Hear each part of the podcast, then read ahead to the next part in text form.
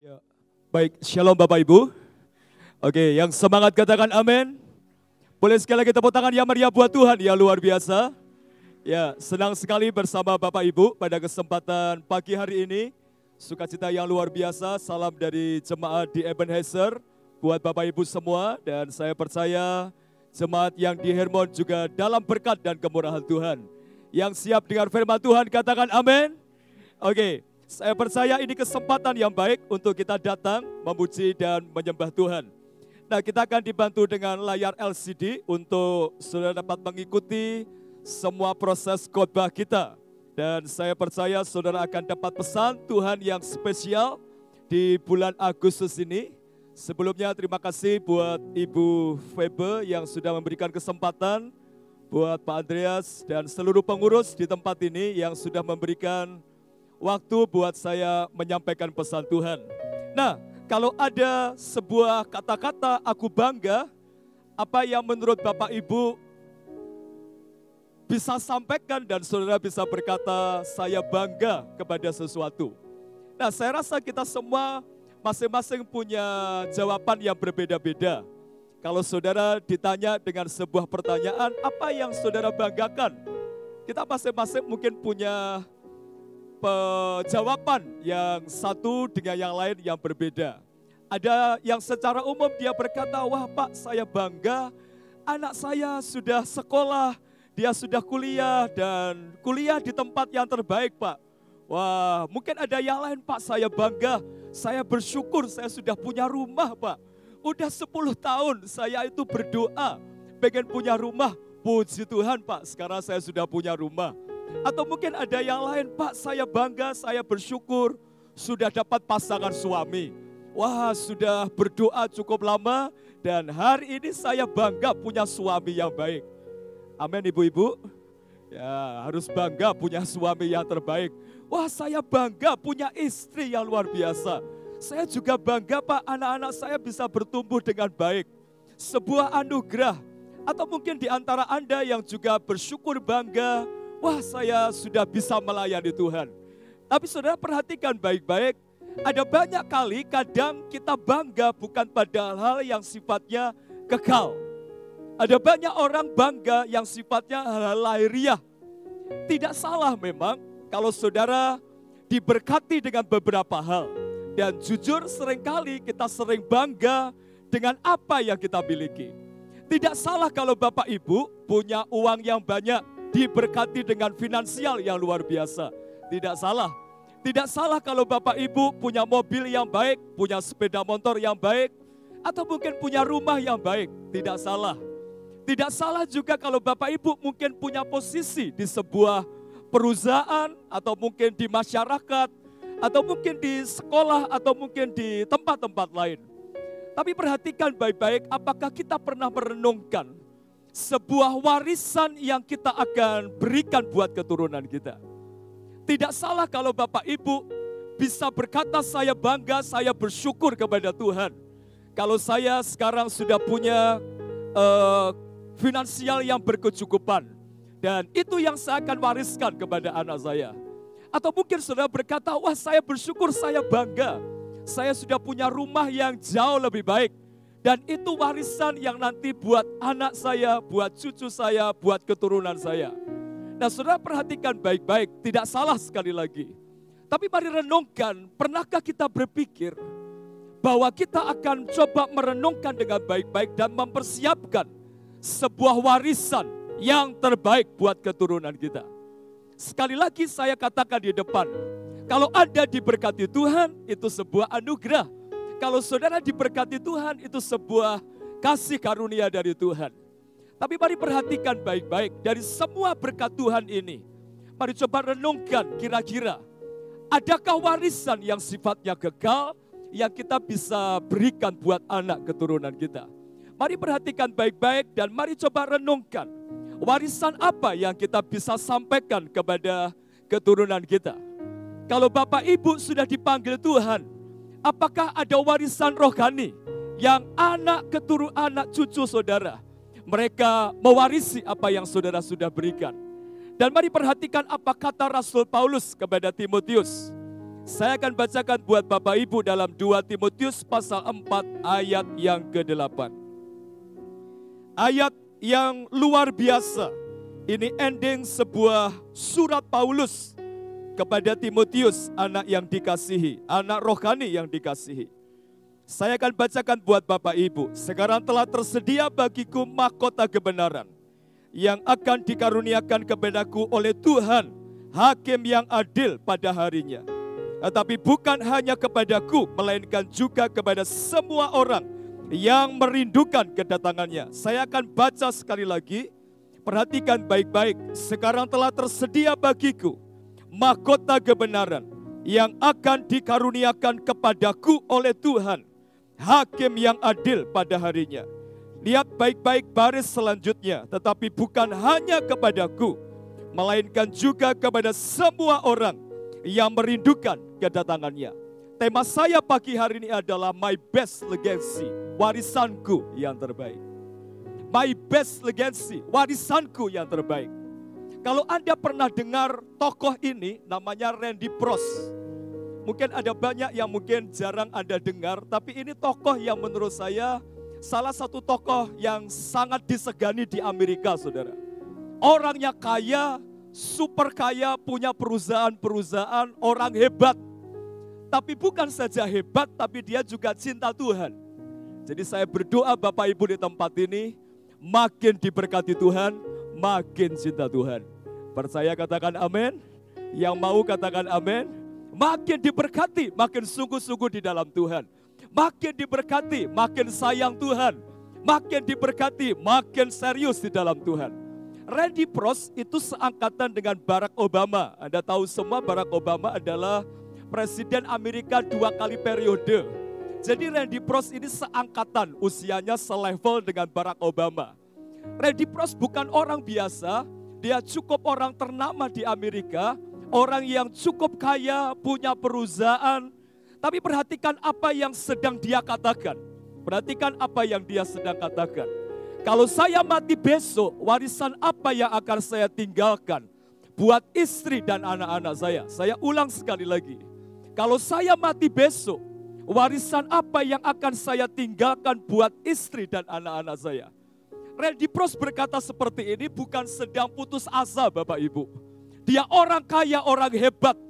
Menurut saya, orang selevel seperti dia pasti sudah menyiapkan yang terbaik buat istrinya, buat anaknya. Perusahaan-perusahaan yang dia pimpin pasti Randy Pros sudah berpikir, oh perusahaan yang mungkin di daerah New York untuk dia, Oh mungkin yang di daerah California, oh ini buat dia. Pasti dia sudah mikir. Dia orang jenius, dia orang hebat, orang kaya, luar biasa. Tapi lihat di dalam perenungannya, dia sedang merenungkan, kalau saya mati besok, warisan apa yang saya bisa kasih buat istri dan anak saya. Menurut saya ini bukan masalah fisik saudara. Menurut saya ketika dia bertanya seperti ini, ini bukan bicara tentang finansial Kenapa? Karena kalau bicara keuangan finansial, wah dia sudah kaliber, sudah sangat terkenal. Saya rasa dia sudah mempersiapkan yang terbaik. Tapi perhatikan baik-baik. Kalau saya mati besok, apakah yang saya, apakah uh, warisan apa yang saya bisa berikan buat istri dan anak saya? Kalau saya boleh pakai bahasa sehari-hari, kalau saya boleh pakai bahasa sehari-hari dari apa yang dikatakan Randy Pros, mungkin dia berkata gini, kalau saya mati besok, apakah istri saya masih setia kepada Tuhan? Kalau saya mati besok, apakah istri saya masih sungguh-sungguh di dalam Tuhan? Waktu kalau saya mati besok, apakah anak saya akan tetap setia melayani Tuhan? Kalau saya mati besok, apakah keturunan saya tetap mengasihi Tuhan? Saudara, ini sebuah perenungan, sebuah perenungan. Saya memperhatikan, mohon maaf, dalam pelayanan pengembalaan saya. Ketika suaminya dipanggil Tuhan, istrinya sudah mulai tinggalkan Tuhan. Sudah nggak setia lagi. Tidak semua saudara, tapi beberapa saya perhatikan seperti itu. Atau ketika papa mamanya sudah tidak ada dipanggil Tuhan, anaknya sudah tidak karu-karuan entah ke mana, tidak tahu. Anaknya sudah tidak sungguh-sungguh lagi dalam Tuhan Dulu waktu ada papa mamanya, anaknya setia melayani Tuhan. Anaknya sungguh-sungguh melayani Tuhan. Tapi ketika papa mamanya sudah dipanggil Tuhan, anaknya sudah jauh dari Tuhan. Bahkan ketika dikunjungi, ayo ibadah lagi. Oh, tidak ada papa mama. Oh, sudah papa mama sudah tidak ada bersama saya. Sudah mari perhatikan baik-baik. Waktu Randy Pros sedang merenungkan ini. Randy Pros bukan sedang dalam kondisi putus asa. Melihat istrinya atau anaknya. Tapi dia coba merenungkan dengan sungguh-sungguh. Apakah betul ketika saya nanti tidak ada, kira-kira warisan apa yang saya bisa berikan? Saya berdoa pagi hari ini jemaat yang ada di Hermon. Apa pun yang kita sedang kerjakan adalah warisan ilahi buat keturunan kita. Yang siap katakan amin. Nah, Rasul Paulus dia berkata di dalam 2 Timotius pasal 4 ayat yang ke-8. Paulus sedang bukan sedang putus asa karena dia lama di penjara. Tapi dia berkata sebuah iman kepada Tuhan. Sekarang telah tersedia bagiku mahkota kebenaran yang akan dikaruniakan kepadaku oleh Tuhan, hakim yang adil pada harinya. Tetapi bukan hanya kepadaku, melainkan juga kepada semua orang yang merindukan kedatangannya. Yang percaya Tuhan akan memberikan mahkota kebenaran. Katakan amin. Yang percaya Tuhan memberikan mahkota kebenaran, katakan amin. Saudara perhatikan baik-baik. Paulus bukan sedang putus asa sehingga dia berkata seperti ini. Paulus adalah hamba Tuhan yang luar biasa. Dia punya murid yang sangat setia namanya Timotius. Dan dia tulis ini kepada Timotius dan ini adalah tulisan terakhir Paulus sebelum dieksekusi hukuman mati. Paulus di dalam penjara karena memberitakan Injil. Di tengah segala penderitaan yang dia alami, Paulus tidak pernah bersungut-sungut. Paulus tidak pernah mundur dari Tuhan. Dia tahu di depan ada singa dia tahu di depan ada penjara. Dia tahu di depan ada banyak sekali yang dia harus hadapi. Kenapa? Karena orang zaman dulu di masa masa kerajaan Roma, kalau orang itu beritakan firman, beritakan Injil, saudara harus siap ditaruh di tengah gelanggang, dimakan sama singa. Jadi menurut saya ini sebuah hal yang luar biasa. Paulus berkata seperti ini bukan karena Paulus putus asa, tapi Paulus mau menyampaikan bahwa kalau kita setia di dalam Tuhan, ada mahkota kebenaran yang kita akan terima. Dan jadi Paulus sedang bangga. Dia sedang bersyukur kepada Tuhan. Paulus menitipkan pesan surat yang terakhir kepada Timotius.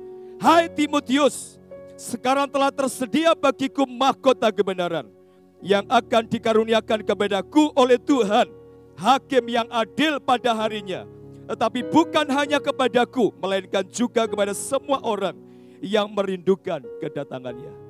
Nah pertanyaannya kenapa muncul ayat ini saudara? Saya akan bacakan buat Bapak Ibu. 2 Timotius pasal 4 ayat 1 sampai 7. Supaya Bapak Ibu mengerti kenapa kok muncul ayat 8. Di hadapan Allah dan Kristus Yesus yang telah menghakimi orang yang hidup dan yang mati Aku berpesan dengan sungguh-sungguh kepadamu demi pernyataannya dan demi kerajaannya. Beritakanlah firman. Siap sedialah baik atau tidak baik waktunya. Nyatakanlah apa yang salah. Tegurlah dan nasihatilah dengan segala kesabaran dan pengajaran. Karena akan datang waktunya orang tidak dapat lagi menerima ajaran sehat. Tetapi mereka akan mengumpulkan guru-guru menurut kehendaknya untuk memuaskan keinginan telinganya. Mereka akan memalingkan telinganya uh, dari kebenaran dan membukanya bagi dongeng. Tetapi kuasailah dirimu dalam segala hal. Sabarlah menderita, lakukanlah pekerjaan pemberitaan Injil, dan tunaikanlah tugas pelayananmu. Mengenai darah, mengenai diriku darahku sudah mulai dicurahkan sebagai persembahan dan saat kematianku sudah dekat. Aku telah mengakhiri pertandingan yang baik. Aku telah mencapai garis akhir dan aku telah memelihara iman. Lihat ayat 8 baru muncul. Sekarang telah tersedia bagiku mahkota kebenaran yang akan dikaruniakan kepadaku oleh Tuhan hakim yang adil pada harinya. Tetapi bukan hanya kepadaku, melainkan juga kepada semua orang yang merindukan kedatangannya. Surat 2 Timotius adalah surat terakhir yang ditulis Rasul Paulus sebelum dieksekusi hukuman mati. Ada banyak surat yang ditulis Rasul Paulus. Ada Roma, 1 Korintus, 2 Korintus, Tesalonika, Efesus, Filipi. Ada banyak, hampir sepertiga perjanjian baru ditulis sama Paulus. Nah ini adalah surat terakhir saudara. Jadi sebetulnya kalau saya boleh sampaikan ini pesan terakhir buat Timotius. Pesan terakhir buat murid yang paling dia kasihi. Anak rohani yang paling dia kasihi. Dan kalau Bapak Ibu perhatikan biasanya pesan terakhir itu paling didengarkan, betul ya? Pesan terakhir. Mungkin Bapak Ibu pernah punya pengalaman ada orang tua kita mau dipanggil Tuhan dan ada pesan-pesan terakhir. Papa saya waktu dipanggil Tuhan tidak ada pesan terakhir.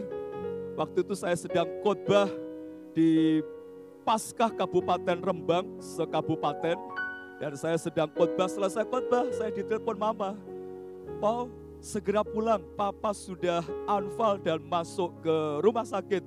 Beberapa menit kemudian papa dipanggil Tuhan. Tidak ada pesan-pesan terakhir.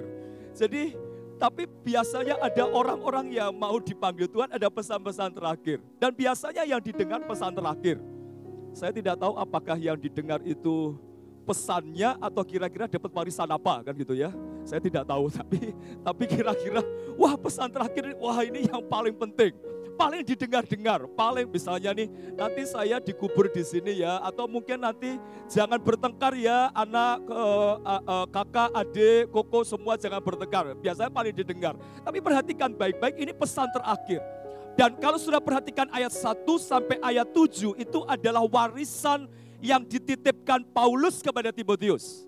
Mari perhatikan warisan yang pertama 2 eh, Timotius pasal 4 ayat yang kedua. Beritakanlah firman siap sedialah baik atau tidak baik waktunya. Nyatakanlah apa yang salah, tegurlah dan nasihatilah dengan segala kesabaran dan pengajaran. Paulus mau berkata, kalau saya mau pakai bahasa sehari-hari, Paulus mau berkata kepada Timotius, Timotius, kalau kamu minta rumah, saya nggak bisa kasih kamu rumah. Kalau kamu minta mobil, saya tidak bisa. Kalau kamu minta harta, deposito, kekayaan, saya gak punya apa-apa. Saya hamba Tuhan yang keliling dari kota ini, kota ini, kota ini. Saya disupport orang-orang yang ketika saya melayani Tuhan. Jadi kalau kamu minta sesuatu sama saya, saya tidak punya apa-apa. Apa pun saya tidak punya. Semua hidup saya hanya buat Tuhan. Tapi dengar Timotius, ada warisan yang kekal yang saya akan titipkan buat kamu ketika kamu melayani Tuhan. Timotius adalah gembala Efesus, saudara. Jadi waktu Paulus nulis surat ini, Timotius itu sudah jadi gembala di Efesus, gembala muda. Dan saudara tahu Efesus adalah gereja yang hampir sempurna jemaatnya. Nanti Bapak Ibu bisa baca di Wahyu pasal 2. Meskipun Paulus, meskipun Tuhan tegur harus kembali ke kasih mula-mula. Tapi itu jemaat yang menurut saya hampir sempurna. Keren luar biasa Nah itu digembalakan sama Timotius. Jadi waktu di dalam penggembalaan Paulus berkata, Timotius saya gak punya apa-apa. Kalau saya suruh support pelayananmu saya gak punya. Kalau saya mau suruh dukung kamu, saya ada di penjara. Jadi saya gak bisa ke mana-mana. Tapi dengar baik-baik, ada warisan saya titipkan buat kamu. Di mana kamu akan melayani luar biasa. Yang pertama, beritakanlah firman Tuhan. Siap atau baik atau tidak baik waktunya. Bapak Ibu Paulus sedang menyampaikan kepada Timotius bahwa hal yang terpenting dalam sebuah kehidupan adalah firman yang ada di dalam hatinya. Beritakanlah firman Timotius. Kalau boleh saya pakai dengan bahasa saya. Lihat saya, saya di penjara, saya disesah, saya dipukul. Tapi saya tidak pernah berhenti memberitakan firman Meskipun ada banyak ancaman, meskipun ada banyak tantangan, bahkan pergumulan, saya tetap beritakan firman. Di, uh, di ada tantangan di kota uh, di kota Efesus, saya tetap memberitakan firman. Ada tantangan di kota Filipi, saya tetap memberitakan firman. Di penjara di Filipi, saya tetap memberitakan firman.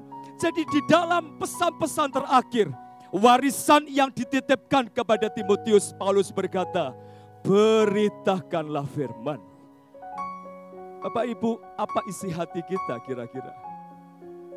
Isi hati kita kira-kira apa? apa yang keluar dari bibir kita itu sebetulnya asalnya dari hati kita. Kalau hatinya gak beres, pasti kata-katanya juga gak beres, saudara. Tapi kalau kata-kata kalau hatinya itu beres, pasti kata-katanya juga luar biasa.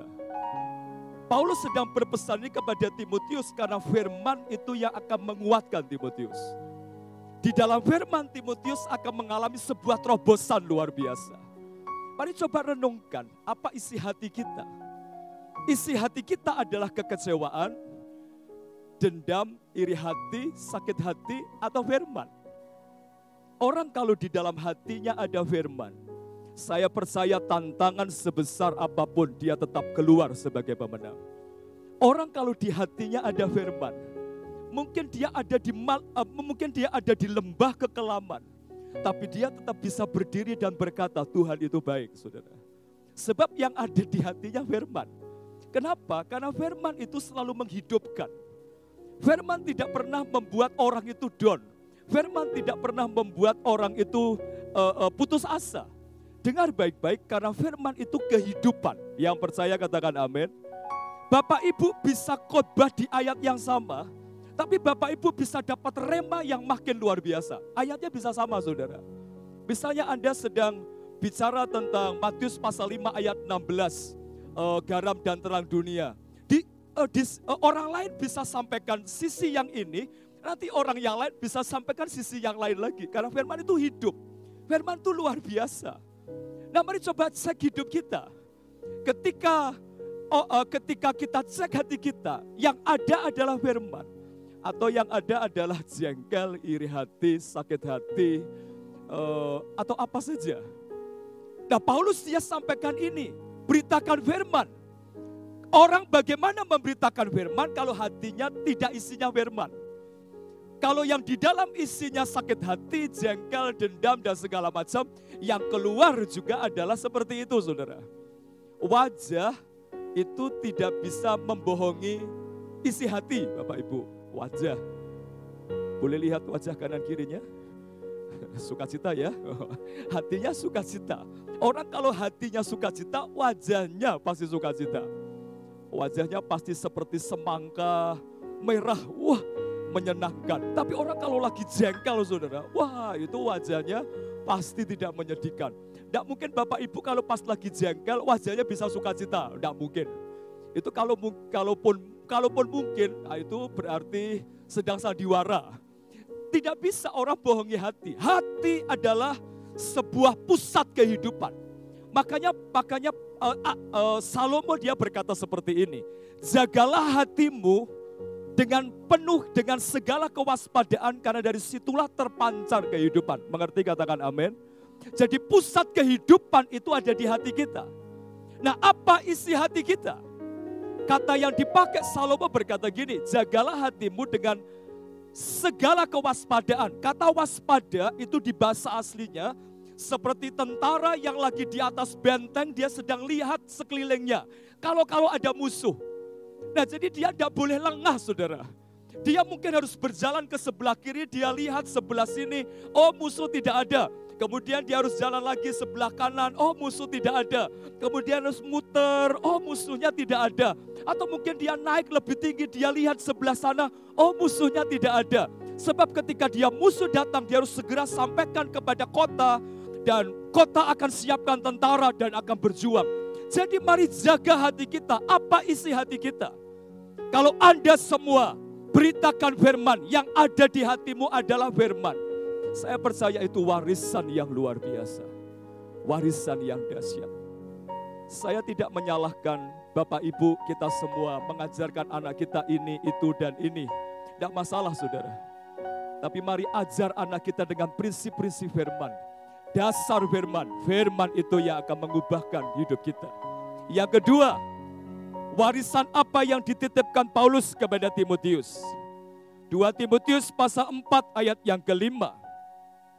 Tetapi kuasailah dirimu dalam segala hal. Sabarlah menderita. Lakukanlah pekerjaan pemberitaan Injil dan tunaikanlah tugas pelayananmu. Sama-sama katakan tunaikanlah. Dua, tiga. Lebih keras dua, tiga. tunaikanlah. Yang kedua warisan yang dititipkan Paulus kepada Timotius. Yang pertama tadi beritakan firman. Jadi Bapak Ibu pesan saya, di rumah sampaikan firman. Di dalam komsel sampaikan firman. Bukan komsel tempat gosip, saudara. Ah, kamu tahu enggak? Wah ini, kamu tahu enggak? Wah jadi gosip. Komsel bukan tentang gosip. Komsel bukan bicara gosip, bukan bicara tentang menjelek-jelekan orang komsel tempat di mana sampaikan firman, orang bertumbuh. Sebab hanya firman yang bisa membuat orang bertumbuh di dalam Tuhan. Yang kedua, tunaikanlah tugas pelayananmu. Jadi Paulus sedang menyampaikan kepada Timotius, sebagai hamba Tuhan masih muda, gembala di Efesus masih sangat muda, pengalaman juga tidak banyak. Paulus berpesan Timotius, tunaikanlah tugas pelayananmu. Saya tidak kupas yang bagian atasnya, saya langsung kupas bagian yang bawah. Kenapa saudara? Kata tunaikanlah itu berarti menyelesaikan sampai akhir. Itu namanya tunaikanlah. Berapa banyak orang tidak finishing well dalam hidupnya.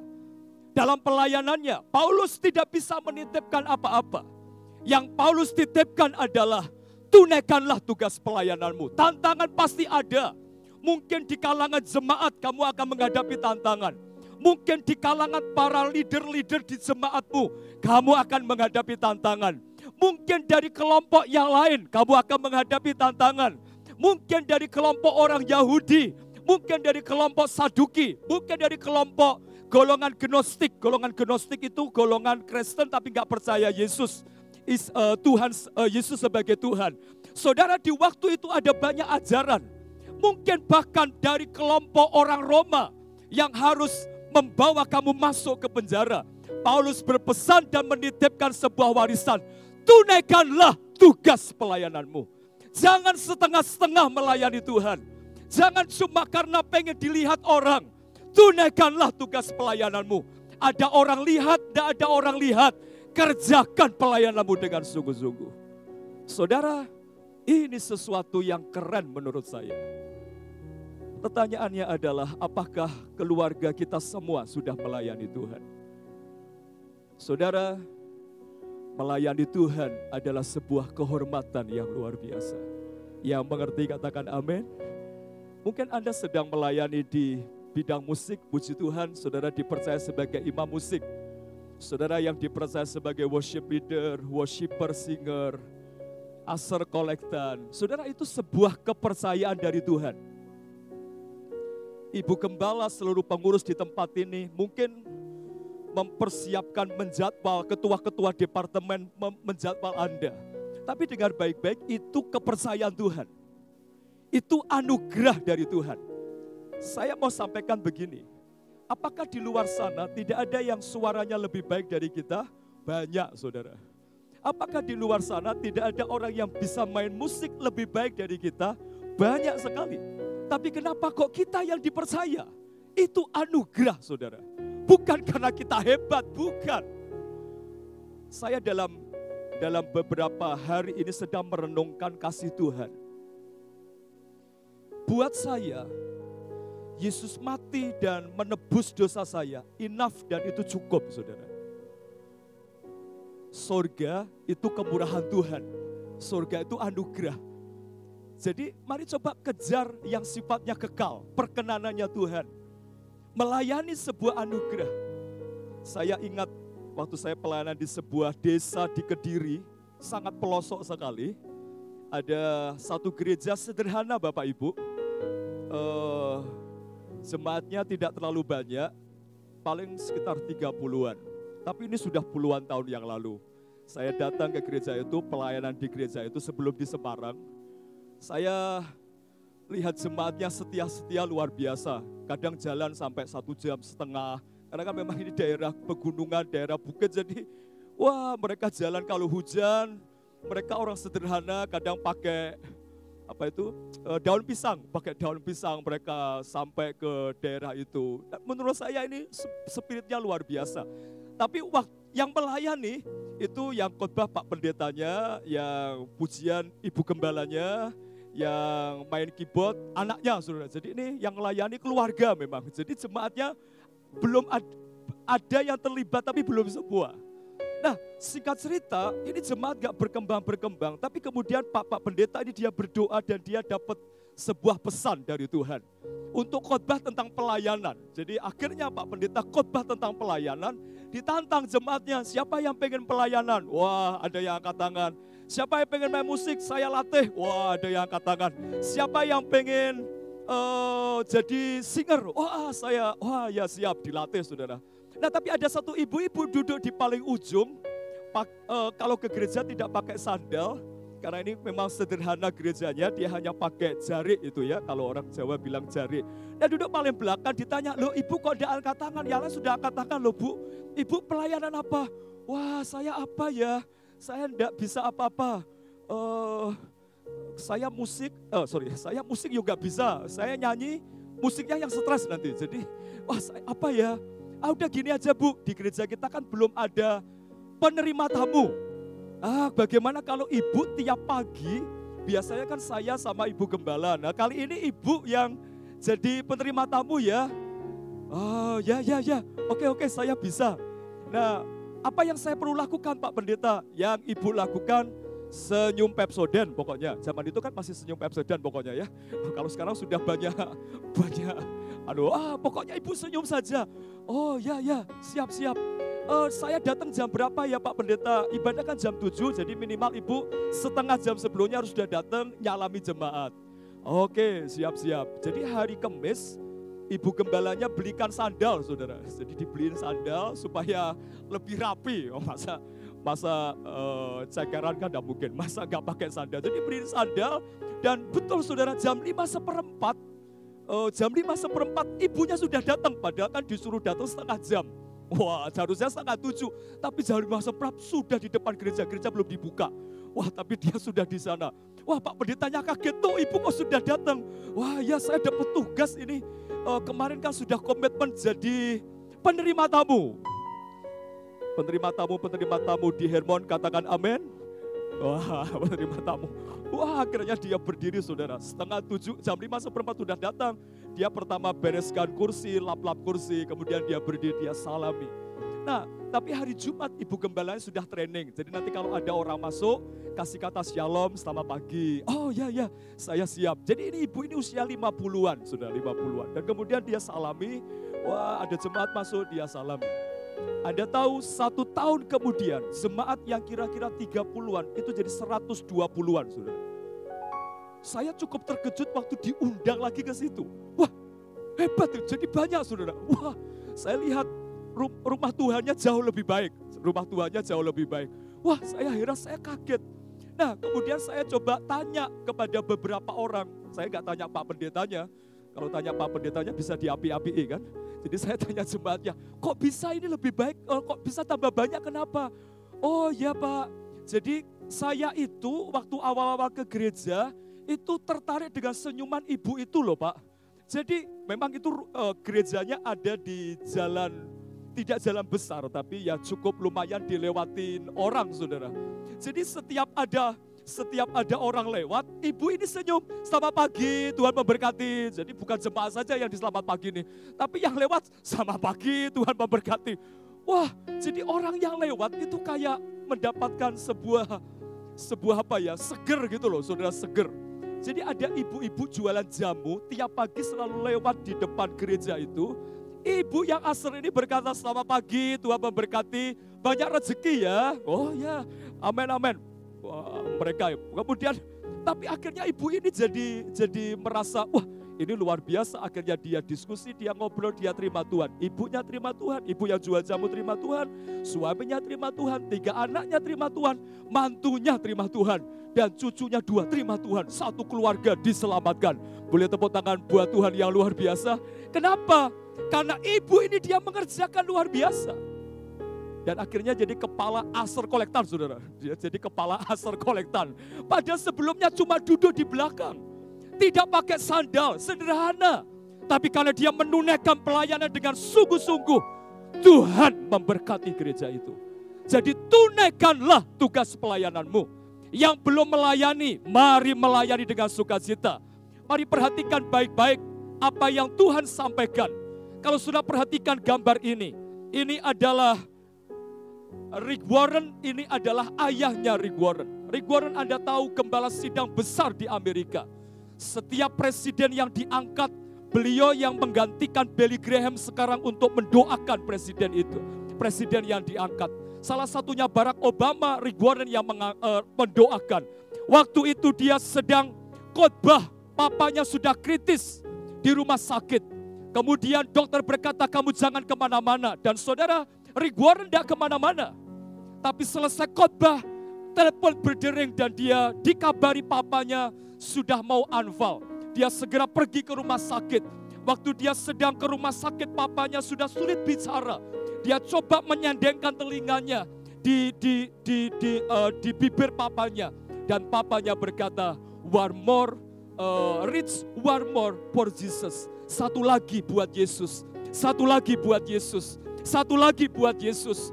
Sudah di atas tempat tidur. Sudah mau dipanggil Tuhan. Tapi yang diingat adalah jiwa-jiwa. Yang diingat adalah sebuah mandat. Tunaikanlah tugas pelayananmu. Pesan terakhir papanya berkata, menyelesaikan pelayanan sampai nafas terakhir. Yang terakhir, yang ketiga, apa warisan yang dititipkan Paulus kepada Timotius, tapi juga kepada kita. Yang pertama, beritakanlah firman. Yang kedua, tunaikanlah tugas pelayananmu. Yang ketiga, 2 Timotius 4 ayat 17. Tetapi Tuhan telah mendampingi aku dan menguatkan aku. Supaya dengan perantaraanku Injil diberitakan dengan sepenuhnya. Dan, buk, dan semua orang bukan Yahudi mendengarkannya. Dengan demikian aku lepas dari mulut singa anda perhatikan baik-baik yang ketiga Paulus berkata kepada Timotius, saya tidak bisa kasih warisan apa-apa. Hanya warisan pesan Tuhan yang saya sampaikan. Yang ketiga, jadilah pribadi yang setia. Firman Tuhan berkata banyak yang dipanggil, sedikit yang dipilih. Kita wahyu mengatakan lebih sedikit yang setia. Jadi memang untuk setia itu proses luar biasa. Paulus sudah membuktikan mahkota kebenaran sudah di depan mata. Aku sudah mengakhiri pertandingan dengan baik. Jadilah pribadi yang setia. Ini ayat-ayat terakhir yang ditulis Paulus. Tetapi Tuhan telah mendampingi aku dan menguatkan aku. Supaya dengan perantaranku Injil diberitakan dengan sepenuhnya. Dan semua orang bukan Yahudi mendengarkannya. Dengan demikian aku lepas dari mulut singa. Lihat baik-baik baris yang pertama tetapi Tuhan telah mendampingi aku dan menguatkan aku. Paulus berkata kepada Timotius, tantangan pasti ada, tapi Tuhan pasti mendampingi kamu.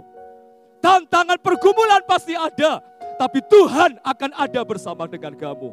Tuhan yang kamu sembah dan yang saya sembah. Tuhan yang setia. Kalau Tuhan sudah mendampingi saya, menguatkan saya, Tuhan juga akan mendampingi kamu sampai garis finish. Yang Tuhan mau adalah melayani Tuhan, ikut Tuhan sampai finishing well, mengakhiri pertandingan dengan baik. Robert Clinton, salah satu tokoh orang percaya, orang Kristen yang sangat terkenal, dia mensurvei tokoh di Alkitab. Semua tokoh di Alkitab dari kejadian sampai wahyu disurvei. Mari perhatikan surveinya 66,7 persen tokoh Alkitab tidak finishing well. 33,3 persen tokoh di Alkitab finishing well. Saudara Alkitab kita memaparkan apa adanya. Memang ada banyak tokoh yang tidak finishing well. Tapi pesan saya, Jemaat di Hermon, mari kita finishing well, mengakhiri semuanya dengan luar biasa. Meskipun ada yang tidak finishing well, tapi biarlah itu menjadi warisan yang kita berikan buat keturunan kita. Sehingga ketika kita dipanggil Tuhan, istri anak kita atau suami kita berkata, saya pengen seperti papa, saya pengen seperti mama yang mengakhiri pertandingan dengan luar biasa. Ikut Tuhan dengan setia. Tantangan dihadapi bertubi-tubi. Tapi dia tidak pernah meninggalkan Tuhan. Saudara, akhiri pertandingan dengan luar biasa itu warisan buat istri, suami, atau anak-anak kita. Saya percaya seribu keturunan kita diberkati oleh Tuhan. Saya akan akhiri dengan sebuah kisah. Kalau Anda pernah dengar dan Anda pernah lihat wajah ini, ini namanya adalah John Aquari. John Aquari dia adalah pelari maraton dari negeri Tanzania. Dialah uh, uh, ini ini dia ikuti ketika tahun di tahun 1968. Jadi dia pelari maraton selalu menang, Saudara. Tidak pernah kalah, selalu menang. Dan pemerintah selalu mengutus dia untuk mewakili negerinya. Tapi waktu tahun 1968 dia mengikuti pertandingan. Waktu dia berlari tiba-tiba di putaran awal, uh, maksudnya di perjalanan awal, dia jatuh dan kakinya uh, bermasalah sudah. Jadi dia jatuh, kaki kaki kanannya itu bermasalah. Waktu dokter kenegaraan datang, dicek ternyata kakinya patah. Kakinya patah. Lihat gambar yang bagian bawah, kakinya patah. Nah dokter kenegaraan berkata, kamu tidak bisa ngelanjutin lari. Ini kakimu sudah patah, kalau kamu lanjutin, nanti kamu bermasalah, kamu juga tidak mungkin akan menang kok. Sudah patah, sakit pasti. Ya memang sakit, sudah namanya kaki patah kan gitu ya. Wah, tapi John, John Aquari berkata gini, tidak saya mau tetap lari. Oh tidak bisa, memang dokter kenegaraan itu punya hak juga untuk memutuskan ini mau boleh atau tidak. Tapi saudara, John Aquari dia dengan penuh agak kesakitan, dia berkata, enggak saya akan tetap lari. Oh enggak bisa, kalau kamu lari kamu tetap nanti bermasalah. John Aquari berkata gini, sudah begini saja, perban saja kaki saya, kamu balut saja kaki saya, saya akan lari lagi. Oke saya balut kamu, tapi jangan lari ya. Sebab kalau lari saya punya tanggung jawab kenegaraan ini. Tapi dengar baik-baik apa yang dikatakan John habis diperban dia bangkit berdiri dan dia berkata begini, negara utus saya untuk menyelesaikan lari maraton ini sampai garis finish. Jadi kamu gak punya hak untuk mengatur saya. Saya dibiayai negara besar untuk sampai di sini. Untuk menyelesaikan tugas sampai garis akhir. Saya tidak peduli, saya tahu pasti sakit. Saya tahu saya mungkin tidak menang. Saya tahu ini sesuatu yang sulit buat saya. Tapi bagian saya adalah menyelesaikan pertandingan sampai garis finish. Dan John Aquari dia bangkit berdiri. Anda tahu dia berlari dan itu penuh kesakitan. Sementara sekian jam itu juara satu sudah sampai, juara dua sudah sampai. Tapi penonton tidak ada yang pulang. Penonton sedang menunggu seorang yang sudah berkata menyelesaikan pertandingan sampai akhir. Kemudian dari sebelah sana mulai muncullah John Aquari. Penonton mulai bangkit berdiri dan mereka memberikan tepuk tangan yang luar biasa. Tepuk tangan yang hebat. Ada seorang yang dia berjuang dengan sekuat tenaga mereka. Kemudian berlari dengan tertatih-tatih. Dan akhirnya sampai di garis finish. Semua penonton bertepuk tangan dan ada yang meneteskan air mata. Melihat seorang pelari menyelesaikan sampai akhir. Bapak Ibu, tantangan pasti ada. Tapi mari selesaikan pertandingan dengan baik. Yang mau menyelesaikan sampai akhir sama-sama katakan amin. Mari berikan tepuk tangan yang meriah buat Tuhan. Mari bagi berdiri bersama-sama. Kita datang kepada Tuhan. Saya tidak tahu warisan apa yang Anda sudah titipkan kepada istri, suami, atau anak Anda Secara finansial mungkin Anda sudah memikirkan dan sudah menitipkan itu. Tapi pernahkah kita berpikir untuk warisan rohani? Warisan yang kekal. Pernahkah kita menitipkan kepada keturunan kita, beritakanlah firman. Tunaikan tugas pelayananmu. Jadilah pribadi yang setia. Pagi hari ini, Tuhan ingatkan kita menyelesaikan pertandingan dengan baik. Mari kita datang dengan hati kita. Mari kita katakan Tuhan ini hidup saya. Tidak ada hal yang banyak saya bisa berikan, tapi ini hidup saya buat Tuhan. Mari berikan warisan yang kekal buat keturunan kita. Supaya kita bisa menyaksikan karya Tuhan yang ajaib.